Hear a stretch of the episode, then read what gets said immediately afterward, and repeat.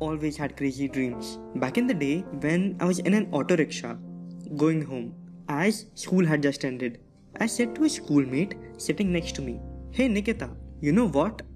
One day I'm gonna win the Nobel Prize.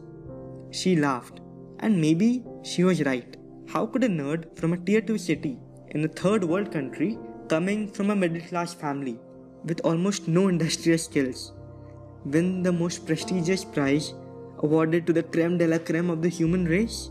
But hey, I didn't have to win the Nobel Prize. Maybe I don't want to win the Nobel Prize. I had never worn a medal around my neck. It's like I wanted to touch the sun, but I hadn't even seen the sky. Icarus problems.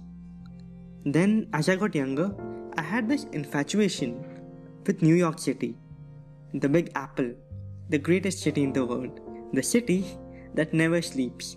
How could I not dream about New York City? Casey Neistat's vlog portrayed as being there is everything. Because if I could make it there, I could make it anywhere, right? Uh, the thing is, during, during the course of your life, you keep figuring yourself out slowly. You're constantly changing as you experience different things. You're not one person, you're the amalgamation of every person, every book, every quote that has ever made you say, Damn, that was powerful. You are this unique chimera which is so lovely. Just imagine, of the entire human race in existence, there is only one you, and no one can take that away.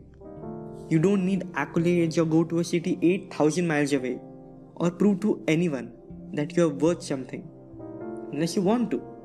You are here, I am here. We are complete, not complacent, but fulfilled.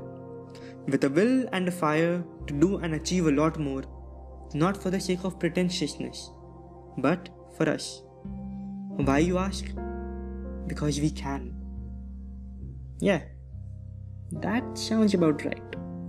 And even if it doesn't, just sleep. There are a lot more crazy dreams to explore for tomorrow.